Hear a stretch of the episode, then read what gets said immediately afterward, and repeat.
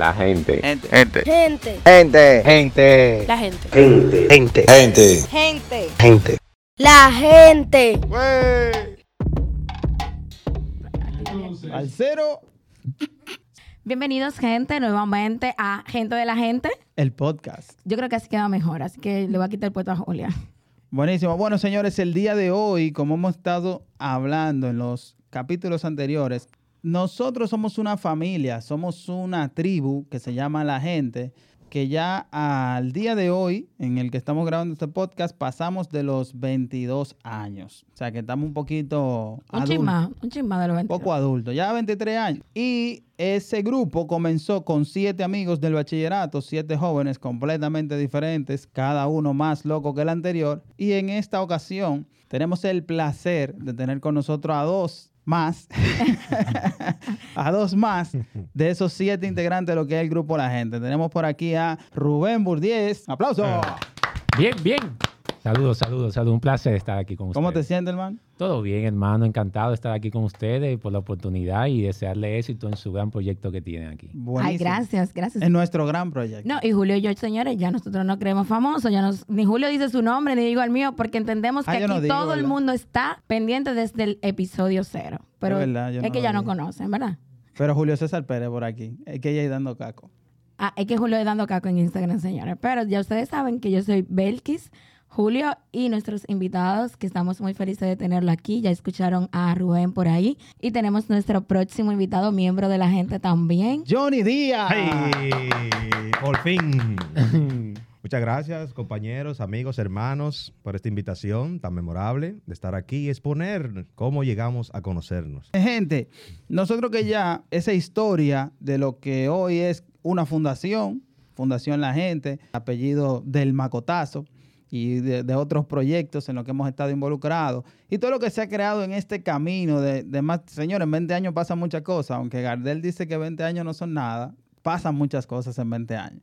Yo quiero escuchar de ustedes, no lo tienen que decir en orden, de que primero tú, el que lo quiera decir. En el año 2000, vámonos al año 2000, que el sello de la gente decía fundado un día cualquiera del año 2000. ¿Cómo ustedes se juntaron con lo que hoy es la gente? ¿Cómo fue eso? Bueno, yo entiendo que coincidimos con la generación, que fue el principal factor que tenemos en común. Somos la misma, la misma edad, la misma generación. Y creo que el factor principal fue el bachillerato. En el bachillerato, por lo menos de mi parte, nuestros padres buscando un mejor porvenir por, nos- por sus hijos, eh, buscamos, nos unimos en un bachillerato muy técnico, muy comercial en ese tiempo, que era de los mejores en, en esa época, nuestros padres buscando el progreso de sus hijos, ahí es donde tenemos el primer acercamiento, por lo menos de mi parte, ya como grupo formal. Sí coincidíamos con la misma generación que vivíamos cerca, practicábamos deportes juntos, pero yo entiendo que ya en el bachillerato, en el primer bachillerato, en el 2000, es donde comienza la primera reunión de agruparnos como, como grupo, ya sea hacer actividades o, o coincidir o apoyarnos en cualquier tipo de deporte o fiesta o recreación que nosotros tengamos. Eso me lo hablado bien. Señores, No, no, se- no, yo- no, estoy duro. aquí. Ya yo no quiero hablar. Ahora yo... Ya, ya, ya ando piedra que me tiraron ya. J&D y este poema. Díganme ustedes. Bueno, para desde mi punto de vista, el bachillerato fue el lugar preciso. Yo digo que se alinearon los planetas en ese momento y la profecía se cumplió y los siete surgimos. De ahí fue como, dice Bullier, fue que surgió todo. Ahí fue como que los siete dijimos, ah, pero yo te conozco, ah, pero yo te conozco. Entonces, fusión. Pero que anterior a eso, habíamos como tres que ya no conocíamos desde antes. Sí, Ya sí. estábamos hablando de los tiempos de Colón. Es verdad. Nosotros, eso fue, puedo mencionar nombre de ellos, ¿verdad? Claro, No, menciona sorpresa, su- ¿verdad? Siempre y cuando no sean años, porque aquí decimos mucho tiempo. No, no vamos a mencionar. Ya yo escuché el primer podcast y yo sé que con los años ya hay que, hay que mantenerlo en secreto. Pero sí, Denny, Aneuri. No, va, no, no, en ese orden no fue. Yo, Omar y Rubén. Fue que empezamos como de la primero de la primaria, creo que fue que nosotros en la Guatemala. Jesús santísimo. Ya no, no cambiábamos los pampers. Y de ahí sí nos conocíamos, todo coro y chelcha. Después conocimos a Rubén y a Julio en la liga Gusto Mesa. Ey. Ey, ey, clave. Clásico. Ah, Los peloteros en la casa. ah, sí, porque éramos atletas, aunque usted no lo crea. Yo era muy Ya. joven en ese tiempo. Yo no, yo no, no sabía, ¿no? No, ya ve que estaba trabajando. ella estaba en su empleo, no tenía tiempo. ella no tenía tiempo para Ella no tiene tiempo para Julio, eso. pero no me tire para adelante. Yo escondiendo la edad desde el episodio cero. In- inclusive yo con Burdiel incluso hablábamos y estoy chelcha allá en el play. Y Julio también. Bueno, Julio siempre andaba con un palo por ahí caminando solo. Venga a jugar. Y no hacía caso. Sí, porque yo era skate, un skater practicando béisbol. O sea, que era un, era un tema complicado, Sí, ya eso es de psicólogo. entre otras cosas. No, en ese tiempo no había como ir al psicólogo tan... No era como tan fácil ir al psicólogo. No, no, no. Había como que darle un golpe a alguien. De verdad. O sea, tenía como que haber sangre para que te lleven al psicólogo. Camina para psicología. Sí, e- era, era difícil. Pero yo sé que tú conoces a Denny de un periodo de ustedes que es del periodo del flip flap. Ay, qué Que se bueno. dice flick Ey, flack. temporada O tres. sea, y nosotros aquí en Dominicana le decimos fifla.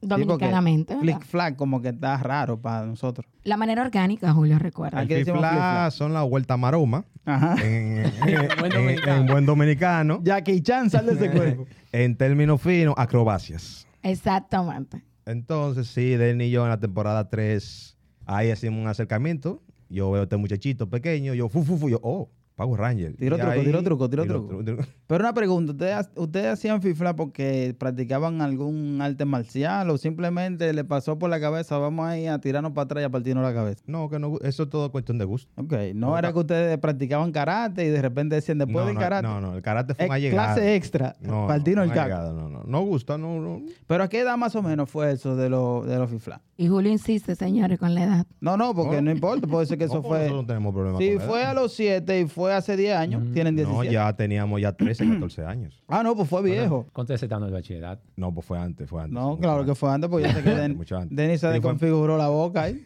Señores, Esa fue una recuerden, desconfiguración bucal que, que pasó ahí. A recuerden, partir de ahí cambió todo. Señores, 30 recuerden que no Julio, da, el 30 presidente de la no fundación, que Julio maneja todos estos códigos con Johnny, con Rubén, y yo estoy aquí yo tuve que con escuchando cosas que yo no sabía. completamente. Estamos hablando de jóvenes dominicanos que tienen conociéndose toda su vida. O sea, gente que pasa de 30 años, lo que pasan de 30 años, que se conocen desde un año y que coinciden de una manera u otra mágica, porque no fue que los papás hicieron una reunión y dijeron vamos a apuntarlo en tal colegio, sino que de repente nos encontramos, como Johnny dijo, en el, oh, pero yo te conozco, ah, pero tú, está, y ahí se, se generó todo. Pero eso pasa muchas veces, o sea, eso pasa en cualquier espacio del tiempo de la educación. Tú de repente llegaste a quinto curso y viste ahí un muchacho que vive cerca de tu casa y dos y se juntan cuatro y comienzan a hacer coro. Pero en el caso de la gente, ¿qué ustedes entienden que fue lo que hizo como que se diferenciara? Porque desde el inicio fue algo distinto. Porque yo hablé de un sello, hablé de un estatuto, hablé de todo eso y fue en el primer año que pasó todo Yo, eso. yo siempre me he preguntado, ¿qué es lo que nos une?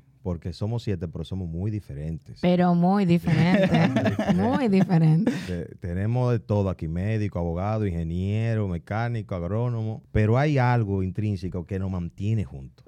E- y inclusive tenemos hasta afinaciones diferentes. Cada quien apunta por un lado, pero cuando nos juntamos, que es así esporádicamente, nos juntamos y somos como uno. Claro. Entonces, eso, eso está digno de estudiar. Me gustaría hacer un poco nada más para buscar ese key. ¿Qué es lo que Bueno, aquí estamos. Mm, Sí, Es- bueno, es una yo, yo entiendo que, por lo menos de manera personal, entiendo que en ese momento, uno como joven, yo entiendo que lo que me llamó la atención y me unió más fue, yo entiendo que yo tenía como un vacío el hecho de que yo soy el único varón de mi casa. Tengo tres hermanas y yo soy el único varón. Al encontrar seis hombres, tenía muchas inquietudes, muchas preguntas, muchas muchas cosas que tenían en común y eso creo que me acercó mucho más a los muchachos. Habían consejos que yo podía, habían cosas que podía preguntarle directamente a ellos que no podía preguntarle a una hermana y eso entiendo que me hizo más acercarme a ellos y encontrar una amistad sincera, algo recíproco también de ellos. Entiendo que por lo menos de mi lado eso me unió más al grupo. Ey, estuve, por eso que hay que traer a la gente que, que Que lean, hablar. que lean. Porque Rubén, mira, Dios Rubén, el equilibrio aquí. Y- No, no, cada quien- Siempre lo ha sido, siempre lo ha sido, quien- siempre lo ha sido. Lo interesante de este ejercicio que estamos haciendo aquí, de gente que nos conoce ahí afuera, que ha visto lo que es la gente más de 20 años y no ha visto juntos, se hace la misma pregunta de quizá, oye, pero ¿y qué fue lo que estos panas hicieron que de repente yo con las tres personas que me junté en el bachillerato o en la primaria, lo que sea, no pude volver a conectar y estos panas sí lo hicieron y de repente siguieron eh, formando cosas que de hecho llegó un punto que en el colegio nosotros hicimos eh, y gorra para sí. la gente y los, los demás querían comprar la gorra de la gente y era nosotros que le decíamos, pero ¿para qué tú quieres comprar los pesos de la gente? O sea, el boloche de nosotros. Porque, o sea, y no nos dábamos cuenta de que era que estábamos generando un impacto tan grande en los demás que querían no quizás ser parte de la gente, pero sí como llevar los símbolos de lo que nosotros estábamos vendiendo en ese momento o lo que estábamos eh, inspirando en ese momento. Sí, muchas personas cuando me saludan, y los Murillo y Julio y Denny, ah, ellos andan por ahí. ¿Qué? ¿Ustedes se juntan todavía? Sí. Todavía hay, hay gente que se sorprenden. Sí, mira, yo, yo que estaba desde afuera, bueno, de- a, a unos últimos años estoy como un poquito más involucrada, pero yo que he estado desde afuera desde el principio, yo diría como que lo que ha hecho posible que esto llegue hasta el día de hoy, esa amistad, esa unión, es el vínculo en común de que le importa a la gente. Y es una de las cosas que nosotros resaltamos en este podcast, porque no lo trajimos aquí, señores, solo porque son amigos nuestros, porque son parte de la gente, sino porque al día de hoy son personas que siguen marcando la diferencia en su preparación, en su casa, y siguen trabajando junto lo que es el concepto que se creó hace un poquito más de 20 años, como dijo Julio. Entonces, yo digo, ¿verdad? Yo que lo veo desde afuera, que esa fue como la parte que ha hecho que sea posible que el día de hoy esté esa amistad vigente por los valores en común, como decíamos Julio y yo al principio del episodio cero. Cuando tú te encuentras personas afines que van como en tu línea y tienen retos por delante y lo trabajan juntos, es difícil, señores, que con el pasar de tiempo esa persona no sea parte de tu vida. Y eso es lo que yo he visto desde afuera, ¿entienden? Me invento que quizás por eso haya sido posible que el día de hoy esa amistad, esa unión esté tan fuerte como está todavía. Sí, y entiendo también que regularmente cuando tú tienes un amigo, tienes cosas favorables y si tú quieres buscar algo y él no lo tiene, te vas donde otro amigo. Con la gente, entiendo también que eso ayudó mucho, que si yo quería un consejo tal vez en la parte de educación financiera, yo sabía qué puerta tocar, qué amigo. Si quería un consejo en el deporte, sabía que tenía que hablar con Omar. Si quería un consejo tal vez con las mujeres, sabía con quién hablar. No lo voy a mencionar para tirar para adelante. Pero Pero, Pero entiendo ahí está que- difícil. En el financiero era Neuri, ¿verdad? Exacto, podía, Neuri, podía haber a Neuri. Podía tú tener tal vez un consejo con, con la movilidad con Rubén. Rubén siempre nos aportaba también el tema del y negocio. transporte, negocio, con relación con Johnny, si yo tenía tal vez un tipo de problema con mi vehículo, si tenía también afinidad con el deporte. Y entiendo que eso ayudó mucho. Cuando yo quería buscar una pregunta, tenía que hacer una pregunta, en la gente yo la encontraba, porque son seis gente con personalidades diferentes. Y eso ayudó mucho, entiendo. O sea, que era una tienda por departamento. ¿verdad? Exacto. Como completo. ¿No? Claro. Y mirándolo desde afuera, qué regalo. O sea, Sí, que tu círculo bendición. cercano, tú, de lo que sea que tú tengas una pregunta, una inquietud, tú sabes que dentro de tus amigos tú vas a encontrar la respuesta. Señores, Sí. No- no Qué regalo. eso, el nivel de amistad que nosotros llevamos es que te llamen a las tres y media de la mañana. Ay, especialista en que lo llamen a las 3 de la mañana. Fulano, eh, no, do- ¿qué tú estás haciendo? No, eh, estoy aquí en el puente, pásame a recoger. Quedado. Pero Y sobre todo la asistencia vial, ¿eh? Ah, Cuando no. no. había asistencia no, vial. no, no, nada. Nosotros tenemos que ponernos la ropa y ya rescatar ese hermano. Sí. Claro. Que llevamos en el Como corazón. un soldado. Pero estamos hablando desde muy temprana edad. Sí. Claro. Que porque ahora lo hacemos ya con los ojos cerrados. Eso no ni nos quejamos ni nada, pero 10 Bo- años atrás. Me, me voy a ir un poco adelante por el tema de que ahora mismo ya todos somos padres. Sí. Muy recientemente ya todos. Y aquí estamos ante dos padres ejemplares. Hay cosas que tú no conectas al inicio, pero luego tú vas conectando los puntos y te das cuenta, por ejemplo, de que la gente significa tribu, significa familia. De, de ahí viene, de su origen en latín, significa tribu, familia. Entonces, ya tú como padre, incluso nuestros hijos, que ya lo que más conciencia tienen, nos besan la mano uno al otro como bendición tío. Y de repente hasta mi, mi hijo me dice, pero ¿y cuántos hermanos que tú tienes? Porque yo he visto que tú, yo ¿cuántos tíos son que yo tengo? Porque yo tengo como tres tíos por este lado, pero tengo como seis tíos por aquel lado. Entonces, desde ahí, y aunque volvamos luego para, para atrás, para la, la historia de la gente, ustedes como padres, ¿qué entienden que ha influenciado lo que es la gente en, en su etapa de padres? Bueno, Sí, pero- buena pregunta, buena pregunta. profundo. ey. Excelente. Oh, pero yo nada más quiero seguir el ejemplo de mi amigo Rubén aquí al lado. Ey, Ya como él expuso de que sus padres quisieron darle una muy buena educación con sus herramientas que tenían a disposición, Claro. que lo valoramos mucho, que ahora entendemos, y más cuando nos decían, qué buena vida tú tienes. ya yo entiendo esa frase perfectamente. Claro. Entonces queremos reflejar eso en nuestros hijos, nuestra próxima generación, que nosotros deseamos que sean ciudadanos ejemplares, que sigan el buen camino y que tengan un crecimiento sano, que es lo que se busca. Entonces eso es lo que queremos inculcar en nuestros críos, que sigan el buen ejemplo de amistad, de de hermandad y ayudar al prójimo. Excelente. Sí, sí, entiendo que, que eso es lo primordial, la unión. Por eso nosotros tratamos que nuestros hijos se conozcan, que compartan entre uno y otro, que a tío Julio, tío Johnny, tía Belkis, que todos se interactúen y todos puedan seguir unidos, porque entendemos que también, así mismo como nos apoyamos nosotros en un momento como jóvenes, hay muchos que tienen ya la misma edad, que son común y se pueden apoyar. Y más que ya tienen, conocemos los padres, cuando yo tengo que mandar a mi hija para la casa de Johnny, sé quién es el papá, quién es la mamá, y entiendo que en, en una generación ahora eso es muy importante. También yo entiendo que en mi etapa de padre, lo que más me, me hizo cambiar fue la sensibilidad. Yo automáticamente me convertí padre, me convertí más sensible de lo que yo era. En el sentido que a flor de piel, las lágrimas uno no, no, la, no les pone tanto. Pero automáticamente yo fui padre, eso me hizo El cambiar mi vida, Todo, el todo. llorón. Te abrieron, la buen llave. dominicano. Te abrieron la llave. Ya lo sabes. Perfecto.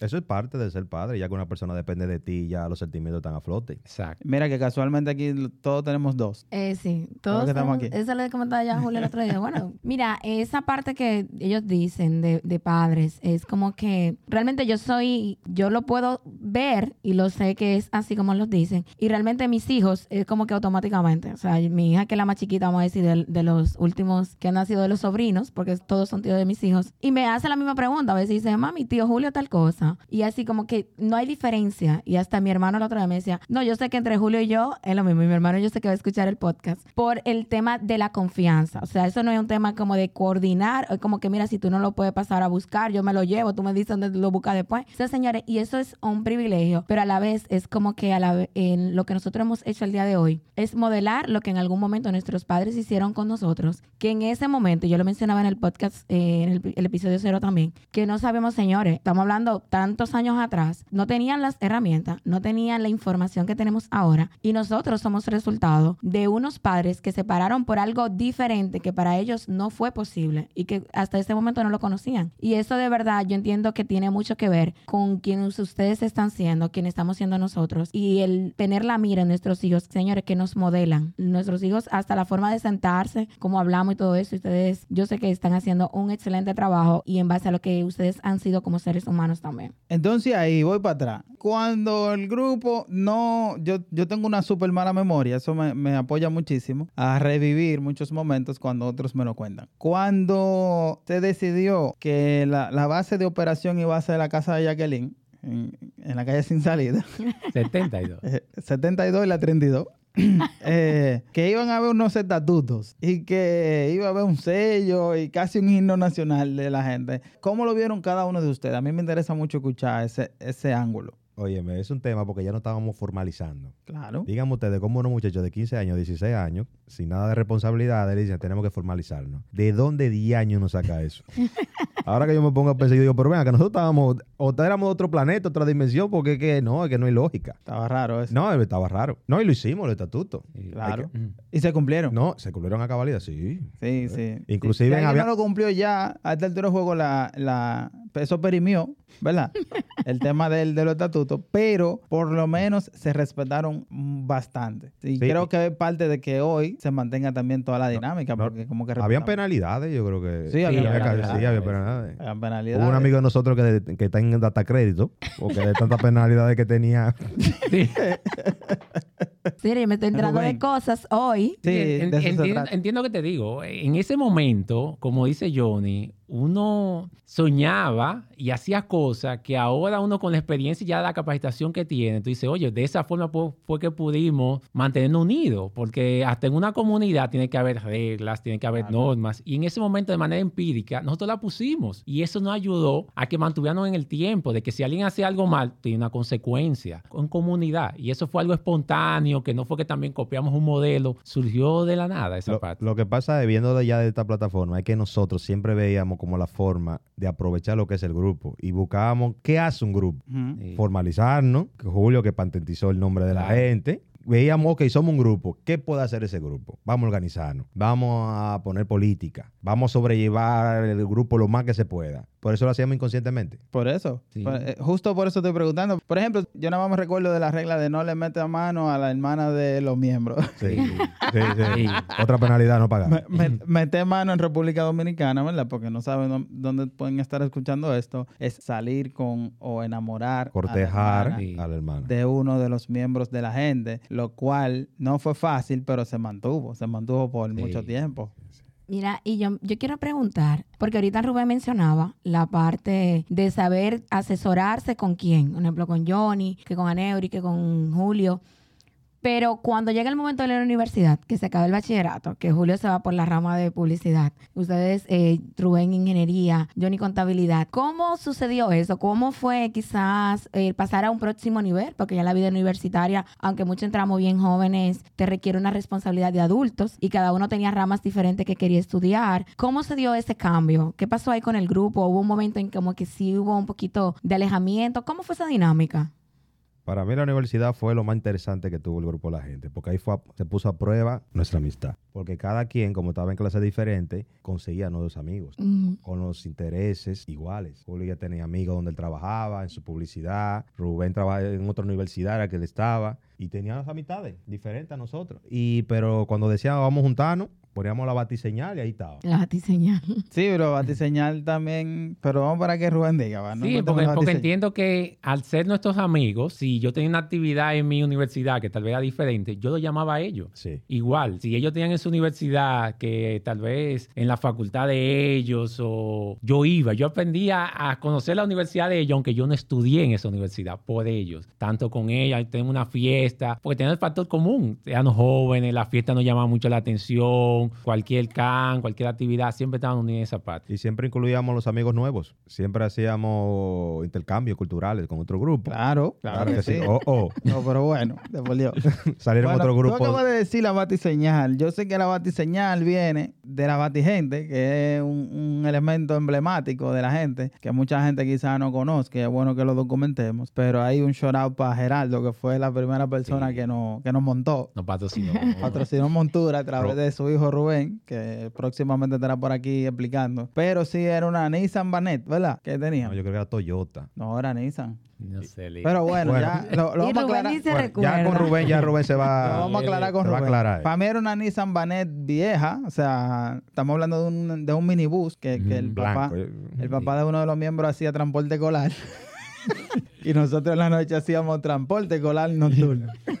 Entonces, e- ese vehículo que se bautizó como la Batigente fue Emblemático. eh, emblemático, aguantó mucho, Muy buen vehículo. aguantó bastante. Excelente vehículo. Y hay muchas experiencias de la batigente. De ahí vino la batiseñal y todo lo demás ya de, de cuando se querían, cuando nos queríamos reunir. Hablamos de la universidad. Belki mencionó que Johnny es contador, Rubén es ingeniero. Si yo quería resaltar un poco esa parte, porque también dijo Rubén al inicio, tú tenías como personas, asesores a tu alrededor de diferentes áreas. Ya luego que nos fuimos, eh, cada quien haciendo experto en su área, formándonos de manera profesional, ahí la cosa se puso más compleja. Yo recuerdo que una vez tuvimos una reunión en el famoso Aladino, en el emblemático colegio Aladino, donde yo le decía, bueno, yo como publicista me comprometo a que cada vez que usted tenga un proyecto, le voy a regalar el logo del proyecto a cada uno. Si te voy a hacer una panadería, pues yo te voy a dar el logo de la panadería. Y luego, haciendo un recuento, sí me di cuenta que se logró. Con la mayoría de los que tienen proyectos.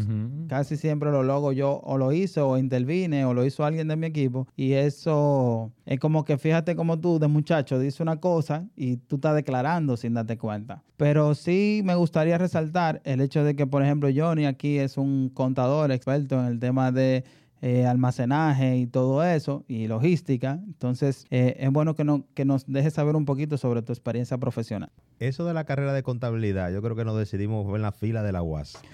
Esa es otra más. historia. Otro, Otro más. más. Yo tenía, no sabía qué ser, si mecánica automotriz o administración, pero contabilidad era la última opción.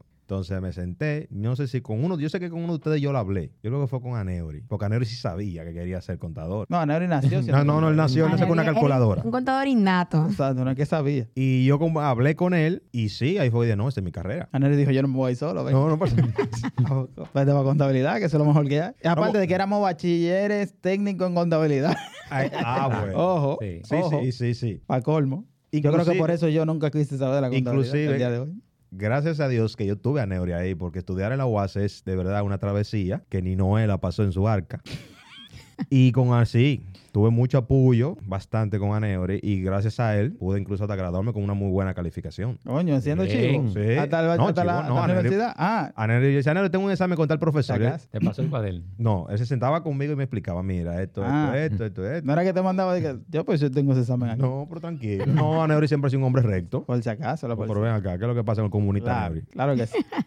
En el caso de nuestro compañero Burdiez, que es un ingeniero, ¿verdad? Burdiez? Ingeniería industrial. Pero aunque él diga que es ingeniero in- industrial, yo quiero resaltar, porque es que esto como que llama mucho la atención, de que él tiene una especialidad única. Yo me siento muy orgulloso que él, que él tiene esa, esa especialidad. Y yo lo ando regando. No, yo también lo ando regando. Yo soy amigo de... Y él lo dice así como que... No, él es Y nosotros di que en serio. No, no, que él, es- él es- él es tímido, no le gusta Háblanos un decirlo. poquito de tu especialidad. No, exacto. Mira, mira qué pasa. Un ejemplo, desde también el grupo, nosotros también le dimos mucha importancia a la educación, porque sabíamos que era una forma de nosotros podernos superar. Nosotros venimos de un sector y sabíamos que la única forma que podemos tener un mejor porvenir es estudiando. Y fíjate, cuando terminamos el bachillerato, todos de manera automática quisimos iniciar la universidad. Sí, Entonces nosotros también tenemos por filosofía de vida el hecho de nunca decir no. Y en cuando comenzamos la parte laboral, muchas personas a veces cuando tú estás trabajando, hay un curso, una capacitación, mucha gente entiende, no, eso es perder tiempo, yo tengo que dar una milla extra, tengo que trabajar fuera de mi horario de trabajo. Y yo en ese momento entendía que yo era joven, tenía, tenía que decir, siempre tenía un sí en el trabajo. Y eso me llevó a abrirme muchas puertas, en el sentido había algún tipo de capacitaciones que muchas personas que tenían más años que yo en la empresa tal vez decían que no, yo siempre decía que sí. Y eso me llegó a acumular una gran experiencia en la parte ya de materiales de construcción y eso me ayudó a que cuando llegó el momento de decidir quién tiene la mayor experiencia o quién tiene la calificación, cuando verificaban la hoja de vida, yo salí como una de esas personas. Y ya tenía el background, que ya me había graduado y también ya con ingeniería. Entonces eso me ayudó, me abrió muchas puertas, tanto en la área laboral, de poder viajar también a otros países, a exponer el conocimiento y hasta el sol de hoy vivo de esa parte. Entiendo que en ese momento yo, mucha gente entendía que fracasar era como algo malo. Yo, yo lo miré y fue mi enfoque en ese momento de que si fracasé, por lo menos tengo el conocimiento y el entendimiento para seguirlo intentando. Entonces en el trabajo tuve mucho eso de que, ah, no, mira que él se quedó, salió más tarde en el trabajo, lo están cogiendo de relajo, lo están utilizando. En ese momento yo me puse esa tarea de que ese conocimiento yo lo iba a adquirir y en un momento más adelante le iba a sacar provecho. Y eso fue lo que hice y esa fue la filosofía de vida que implementé en ese momento. Pero Rubén, el nombre de la especialidad, dilo. No, yo soy un experto técnico en el área de materiales de construcción, en específico barras de acero. Entonces, Dígase varilla. varilla en buen dominicano. Que El, el primero y hasta ahora el único certificado en varilla de la República Sin ser varillero. Sin ser varillero. Pero si tú vas a comprar varilla, Sí. es bueno que hable Hable con el señor. Señores, pero aplauso para Rubén. No, para todo. Porque él lo dice todo. como que nada y es Sí, sí, el sí, único, bueno, el bueno. primero y el único. Si porque, fuera yo, yo tuviera un stick en el bumper de mi carro. señores, porque, Yo Una, soy. una valla en la 27. oh, pero ven acá. porque Mira, podrán venir otros, pero tú eres el primero. hay, Claro. algo, hay algo que quiero recalcar, siguiendo con el ingeniero experto en varilla, Rubén Buriés. Yo lo vi así desde mi, desde mi punto de vista. El grupo La Gente, gracias a nosotros, a los seis, yo tuve experiencia en el manejo en la vida. Porque como grupo, nosotros así mismo nos jalábamos los moños, nos decíamos de todo y aprendimos a manejar situaciones. Claro. Ustedes no saben la cantidad de veces, porque en mi trabajo yo me he topado con gente que de verdad son dignas de admirar. Hannibal Lecter le quedaba chiquito a muchos de ellos.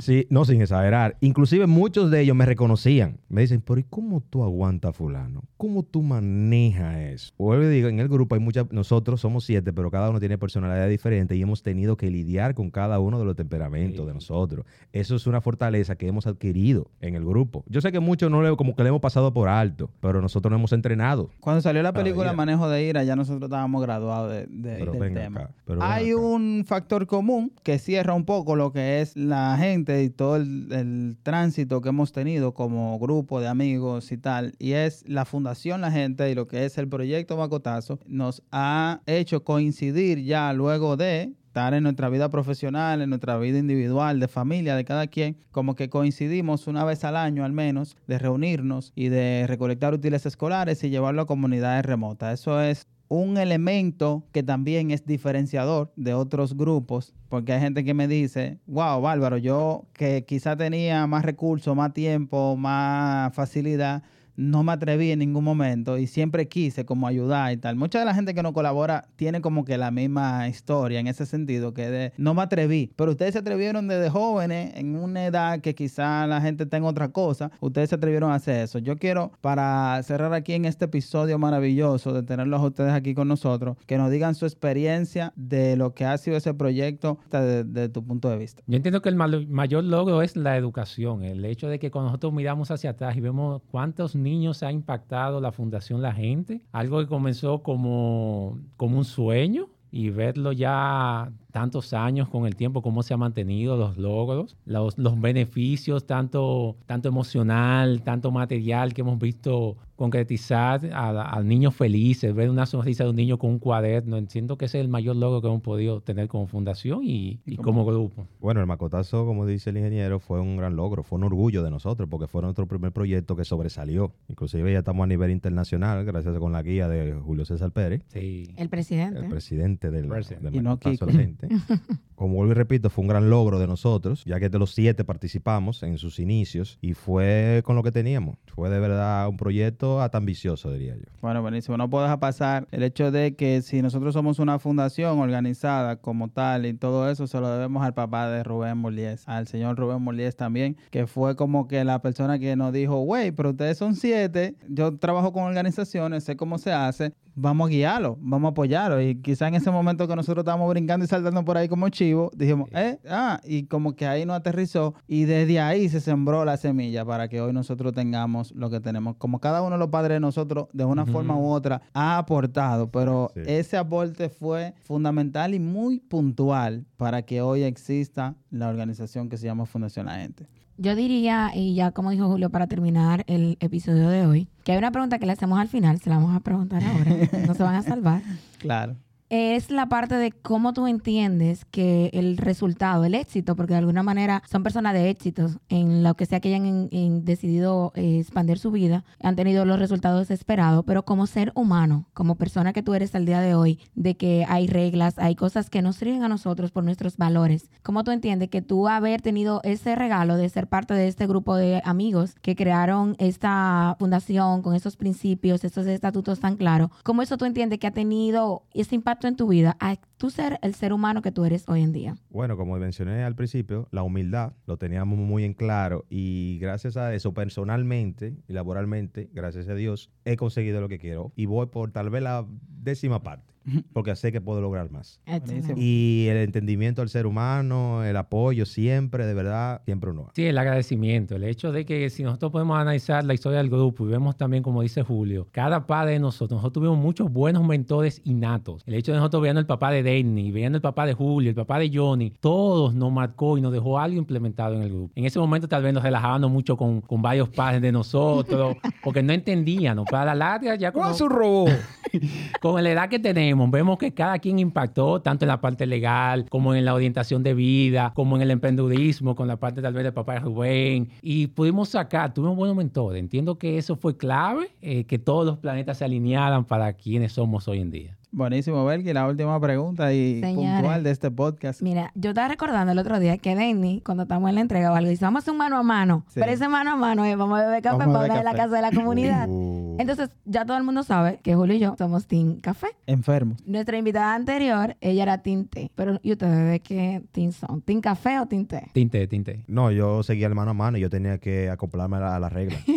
El café. El café con la media, y con, con la, con la lata de la famosa, Ay, ay, ay. eso no tenía precio. Team Café. Y, ah, bueno, vinieron divididos hoy. Sí. Yo me imaginaba como que Rubén era tinte. Sí. Yo no sabía, honestamente. Yo no sabía. Pero, te- yo, te lo como que el perfil La de manera Rubén. de caminar. No tiene que ver con lo que Julio dijo, que no, que el tinte, no voy a decirlo, escuchen el podcast.